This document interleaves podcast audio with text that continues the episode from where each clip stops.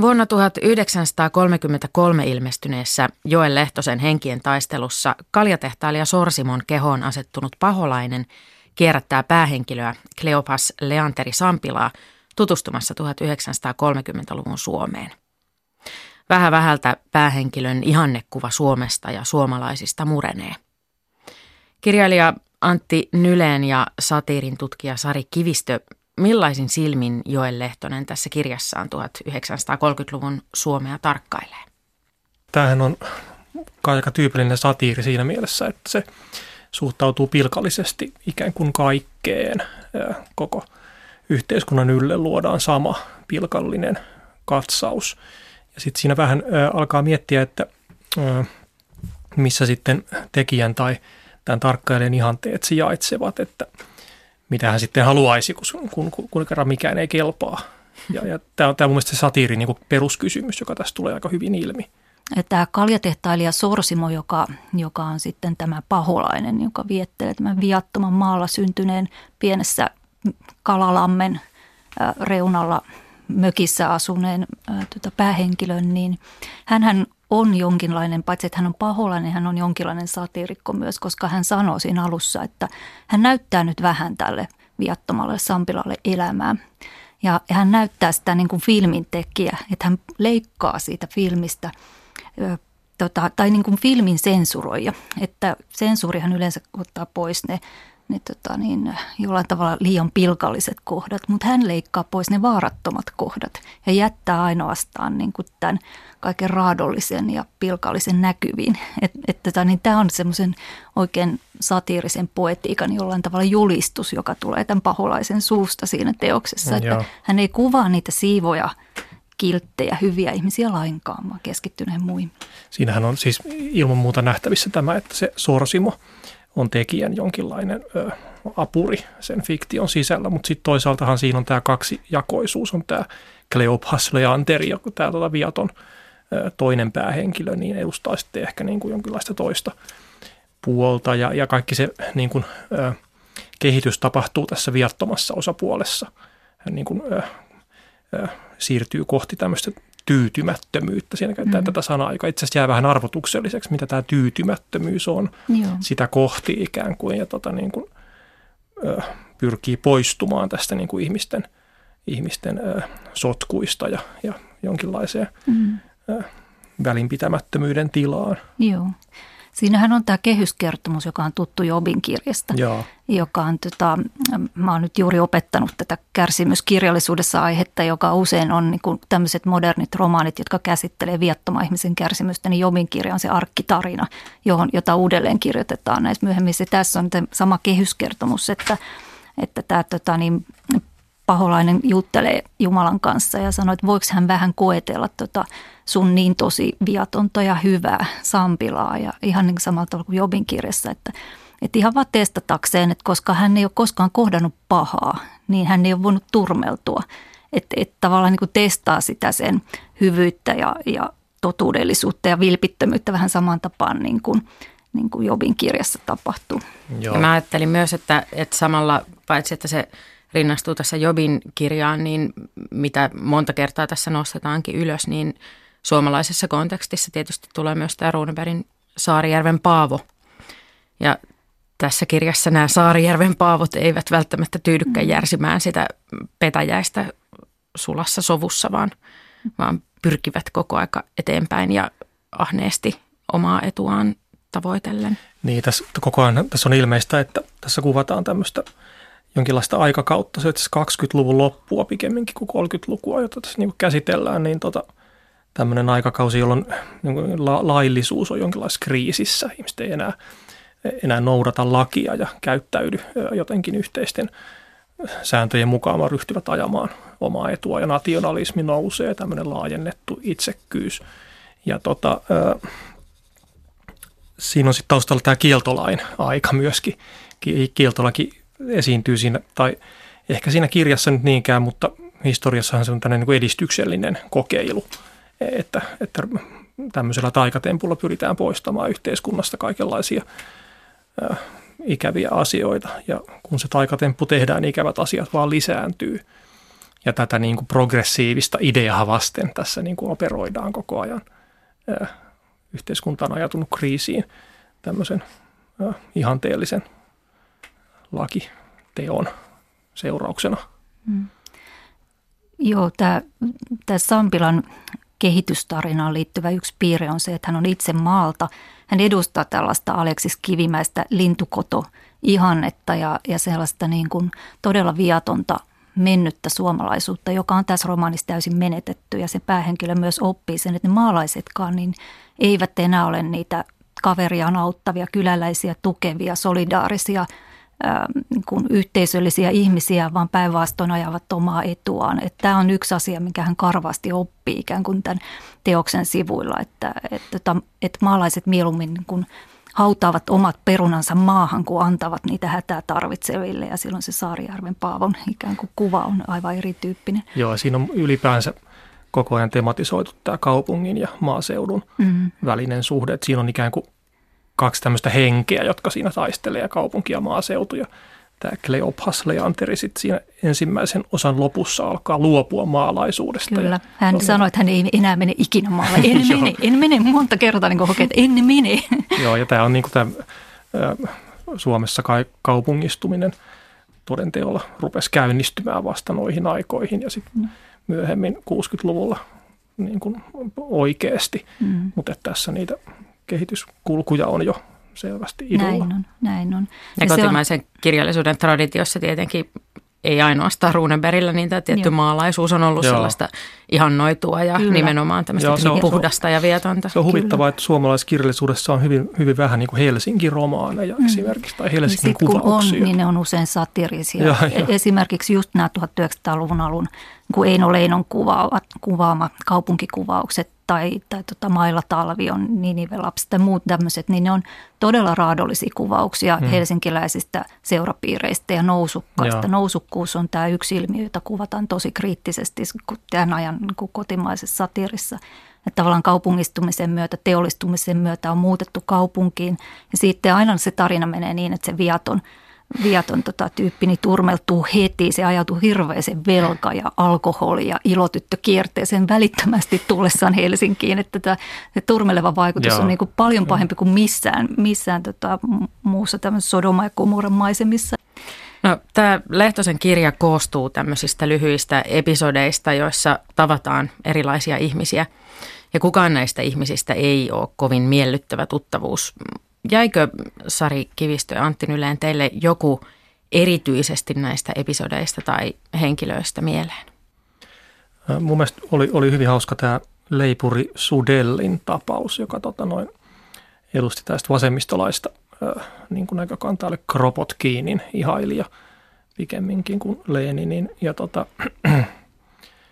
sitten siinä kävi ilmi, että, että tämä hänen kiinteistönsä oli, oli myyty, omistaja oli hankkiutunut siitä eroon ja, ja tota, tällä leipurilla oli sellainen ajatus, että ihmiset on hyviä ja y- yhteiskunta jotenkin perustuu hyvyydelle ja tämmöiselle solidaarisuudelle. Ja sitten kun hän kuulee, että se hänen kiinteistönsä on myyty, niin se, ne ryhtyy tuhoamaan sitä siis niin ja välittömästi. Ja tota noin, tämä oli sellainen siis heti kun olosuhteet muuttuu, niin ihminen muuttuukin ilkeäksi – sinänsä no, kyyninen ja halpa niin kuin läppä Lehtoselta, mutta kuitenkin se, se nyt huvitti mua ja, ja tota, ää, näin. Entä Sari Kivistä? Ehkä nyt voisin mainita sen ää, Jalo Kyykoski-nimisen kunnallisneuvoksen. Tämähän on Lehtoselle tyypillistä, että henkilön etunimi voi olla jotenkin kaunis, ilmentää sitä, miten vanhemmat on ehkä toivoneet tämän tämän pojan kehittyvän tämmöiseksi hyveelliseksi henkilöksi, mutta sitten sukunimi kertoo todellisen luonnon. Jalo Kyykoski on, on tota niin, yksi näitä tämmöisiä nousukashahmoja, joka on ää, erityisesti – rikastunut sitten sodan aikaisella keinottelulla. Että sodasta hyötyvät keinottelijat on yksi tämmöinen aika halveksittu henkilötyyppi, joka esiintyy kirjallisuudessa muutenkin. Niin kuin ensimmäisen maailmansodan aikaa Kulassi Paronit oli tämmöinen yksi henkilöhahmotyyppi, että ne, ne tota, myi purkitettua lihaa rintamalle halvalla. Tai sitten niin kuin sodat, sota- ja keinottelijat hamsterasi kauheasti tämmöisiä sidetarpeita ja kangastarpeita, joita tarvittiin sodassa ja odotti, että niiden hinta nousee ja sitten myi ne kalliilla. Ja tämä Jalo Kyykoski on rikastunut tämän kaltaisella kauppatoiminnalla, että hyötynyt sota-ajasta, mikä on tietysti tosi moraalitonta. He järjestää tämmöiset trimalkkion pidot, siis se alalukukin on nimetty roomalaisen satirko Petroniuksen kuuluisan satiirisen pitokuvauksen mukaan, jossa sitten tota, niin paljastuu näiden hienojen seurapiirien todellinen luonto siellä. Et Pekka Tarkka on paikantanut näitä, että kuka on kukakin, että mm. näissä henkilöissä on paljon niin kuin, tunnistettavia piirteitä ja, ja tota, erilaisia niin kuin, teollisuus- ja kulttuurialan ja politiikan vaikuttajia sitten voidaan, voidaan paikantaa. Mm. Tälle, se on yksi tämmöinen leikki, jonka... Joo, mutta noihän ei nykylukijalle niin kuin merkitse mitään, ei, nämä niin, vanhat ei, nimet, siis ei, tota, ne, ne on historioitsija. Ei, ja se on, se on vähän semmoinen lukutapa, joka on vähän mm. niin kuin semmoista niin kuin sanaristikon täyttämistä, että se ei välttämättä Joo. ole niin mielekästä, mutta toisaalta se on niin kuin kuuluu siihen, että miten tämä teos on myös rakennettu. Ja kyllähän se avaa sitä kirjaa siis. Mm. Koska... Ja sitä maailmaa ehkä, koska kyllähän Joo. se Lapuan liike, jos me siitä vähän puhutaan tai jotakin, niin sehän on nyt tässä kuitenkin aika vahvasti myös ollut taustalla. Joo, Lapuan liike on tosiaan yksi näistä aatteista, jotka saa osakseen kovaakin ryöpytystä tässä siitä. Ehkä sivumäärällisesti puhutaan eniten. Mitä te ajattelette tästä, minkälaisella silmällä Joel Lehtonen katsoo Lapuan liikettä? No, tämä on ehkä ilmentää just sitä laittomuutta, mihin Antti tuossa viittasi, että tämä on niin koko yhteiskunta ajautunut laittomuuden tilaan ja Lapuan liike on niin kuin ilmentymä siitä, mm. että nämä kun, äh, tässäkin teoksessa kuvatut teollisuusjohtajat ja muut tuki voimakkaasti Lapuan liikettä ja odotti sitä, että – että, että tota, niin politiikan teko muuttuu ja parlamentti muuttuu ja ne puhuu näistä muilutuksista ja kyydityksistä hyvinkin niin kuin innokkaasti tuolla pidoissaan, että champagnelasi kädessä sitten suunnitellaan niin kuin tällaisia, että, että voi, kun voitaisiin viedä nyt se suutari sinne rajalle ja naulata työväentalot kiinni ja tämän tyyppistähän siellä on jonkin verran niissä seurapiirikeskusteluissa mukana, että se, kun kuitenkin Lapuoliike on nyt ajallisesti tässä niin vahvasti just 29-32 taustalla, niin kyllähän se sillä, sillä tavalla siinä näkyy – Samalla romaanissa välillä mainitaan myös valtaan nousemassa oleva Hitler. Mä oon miettinyt tässä, kun on nyt tämän kirjojen Suomi-projektin aikana lukenut näitä 30-luvun kirjoja, jossa Hitler on ikään kuin vasta tulossa, että niitä on jotenkin tosi hurja lukea, koska tietää, mm. että, että mitä on tapahtumassa seuraavaksi. Joo, lukea sitä ja, suhtautumista siihen. Ja tuossakin oli jotakin detaljeja, joissa – jossa jotkut henkilöt siellä niin kuin toivoi, että, että Hitler ikään kuin tulisi järkiinsä tai että, että kyllä se niin kuin maltillistuu. Jotain tämmöisiä vivahteita siellä oli, että, tota, että, että se on, on niin kuin vaarallinen ja outo tyyppi, mutta eiköhän se siitä. ja, ja niin kuin näin. Ja koko tämä ö, kirjan tämmöinen sekasorto, niin kyllähän se niin kuin jälkikäteen nähtynä on selvää tämmöistä sotaan valmistautuvan maailman – liikehdintää siinä. Näettekö te tässä kirjassa mitään toivoa tai positiivisuutta vai oliko tämä ihan nyt nimenomaan vaan täyttä ryöpytystä kaikki tyyni? No jos, jos vertaat tätä siihen Jobin kirjan tarinaan, niin kyllähän tämä on huomattavan paljon synkempi. Sampila ei saa yhtään mitään kompensaatioksi tästä kärsimyksestä, vaan hän... Niin, niin ja joku tuntematon kuolee. tyyppi vaan niin kuin lyö sitä niin, ei edes päähän niin, että se kuolee. Tota, niin. Siis niin kuin siinä viimeisellä sivulla niin kuin vaisusti ja nopeasti. Niin. Mutta siinä lopussa on tämä ihmeellinen teurastamokuvaus, joka jäi mietityttämään mm. mua, ja tämä viitataan niin kuin Kleophaksen vegetarismiin ja, ja tota tämmöiseen niin kuin jotenkin niin, niin kuin hyvin lihalliseen irtautumiseen tästä niin kuin aineellisesta todellisuudesta. Mä en oikein varma, onko se vegetarismi siinä tai vertauskuva mm. ja metaforaa tai se teurastamo, mutta siinä oli aikaisemmin johdonmukaisesti eläimellistetty ihmiset näitä nimiä myöten. Mm. Ja, ja sitten lopussa esitetään tämmöinen aika painajaismainen parin sivun teurastamo niin kuin mm, kavalkaadi ja, ja ilmoitetaan, että Kleopas kieltäytyy tästä. Joo. Tämä liittyy kai siihen, siinä viitataan Buddhaan ja tämmöisiin itämaisiin aatteisiin, että pitää irtautua tämmöisestä niin kuin lihallisesta todellisuudesta ja näin. Mutta sitten heti sen jälkeen Kleopas sitten lyödäänkin hengiltä – että kyllä se on, se on aika kyyninen ja, mm. ja tota, nihilistinen se lopetus. Ja, ja, ja tota, tämmöinen satiirin yksi, yksi juttu on se, että kun pilkataan kaikkea, niin se on aina vähän näennäistä, koska monesti satiirikko sitten kuitenkin on jonkinlainen konservatiivi ja haaveilee mm. jostakin pysyvyydestä ja jostakin, mikä on ennen ollut. Niin, Mm. tota, Kyllähän se arvomaailma tässäkin tulee selvästi esiin. Se satirikko katsoo aina sinne menneeseen, Joo, katsoo sinne hyvin. maalaisuuteen, ei Joo. kaupunkilaiseen nykyhetkeen, vaan siihen niin kuin johonkin menetettyyn aikaan. Niin, sillä mutta se, on- se jää just epämääräiseksi, että mikä mm. se oli se hyvä. Mutta tämä teurastamokohtaus oli silloin, kun mä tämän luin aikoinaan niin kuin tuota meidän satirihistorian varten, niin mun mielestä niitä kyllä niin kuin vaikuttavimpia kohtauksia koko. Joo. kirjassa. Öm, just tavallaan, kun ne viattomat eläimet menee sinne ja kuuluu se luvun ruske ja sitten se Joo. porsaan kiljunta muuttuu röhinäksi ja kun sitä teurastetaan. Siis semmoisia niin kuin jotenkin tosi voimakas kohtaus ja Joo. muistuttaa kreikkalaista tragediaa. Mä silloin kirjoitinkin sitä, että, että tavallaan niin kuin sitä ei näytetä. Niin kuin kreikkalaisen tragedian näyttämöllä, niin ne veriteot, niitä ei näytetä yleisölle, ne kuuluu sen palatsin sisältä, se huuto. Ja sitten lopulta avataan ovet. Tässä on ihan samantyyppinen kompositio tavallaan tässä teurastamokohtauksessa. Ja kun se tulee täällä romaanin lopussa, kun tässä on niin kuin kolme vuosisataa sivua ollut ensin tätä kuvausta näistä eläimellisistä ihmisistä, jolloin kaikilla melkein eläimen nimi, usein kalan nimi, koska Joo. ne on pilantuvia ne ihmiset, niin kalan nimi sopii parhaiten. Myös lintuja, nisäkkäitä paljon. Teillä on hyvin vähän ihmisiä, joilla ei ole eläimen nimiä tai eläimen piirteitä, jotain kuovimaista nokkaa tai jotain niin kuin kynsiä, joilla raavitaan sitten tai haukutaan selän takan seurapiireissä. Niin, niin siihen nähden niin ne ei ole pelkästään ne eläimet, jotka viedään teuraukseen, vaan kyllä se on se koko edeltävä kavalkaadi, jonka Joo. selkäranka Se- murskataan siinä. se- Jonkinlainen tulevaisuuden kuva ehkä tai muuta vastaavaa symbolinen tulevaisuuden En kuva. se, se on musta ajatus. ehkä kyllä vaan niin kuin kirjailijan vihan purkaus Mm. Jollain ta- niin kuin ilmeisellä tasolla. Mm. Siis tämmöinen väkivaltafantasia, Mm. mm. kumpa nämä kaikki pantas palasiksi. No, Henkien taistelu ilmestyi vuonna 1933. Sari Kivistö ja Antti Nylen. Minkälaista tarttumapintaa tämä romaani teidän mielestänne tarjoaa nykylukijalle? Tämä, tämä tota niin kuin, ö, on hyvin vaikea selkoinen kirja. Et tota, ei tota no, noin vaan kukaan tässä hetkessä lue. Siis, ö, kova urakka ja, ja tota, tuntuu, että siitä, että, että saa sitä asioita irti, niin pitää nähdä paljon vaivaa. Et siinä, sinänsä tämä ei ole mikään hyvä tämmöinen, että, että lukea sillä silmällä, että oppisi ymmärtämään omaa aikaansa tai jotain menneisyyttä. Että kyllä on helpompia keinoja, ihan tietokirjallisuus esimerkiksi.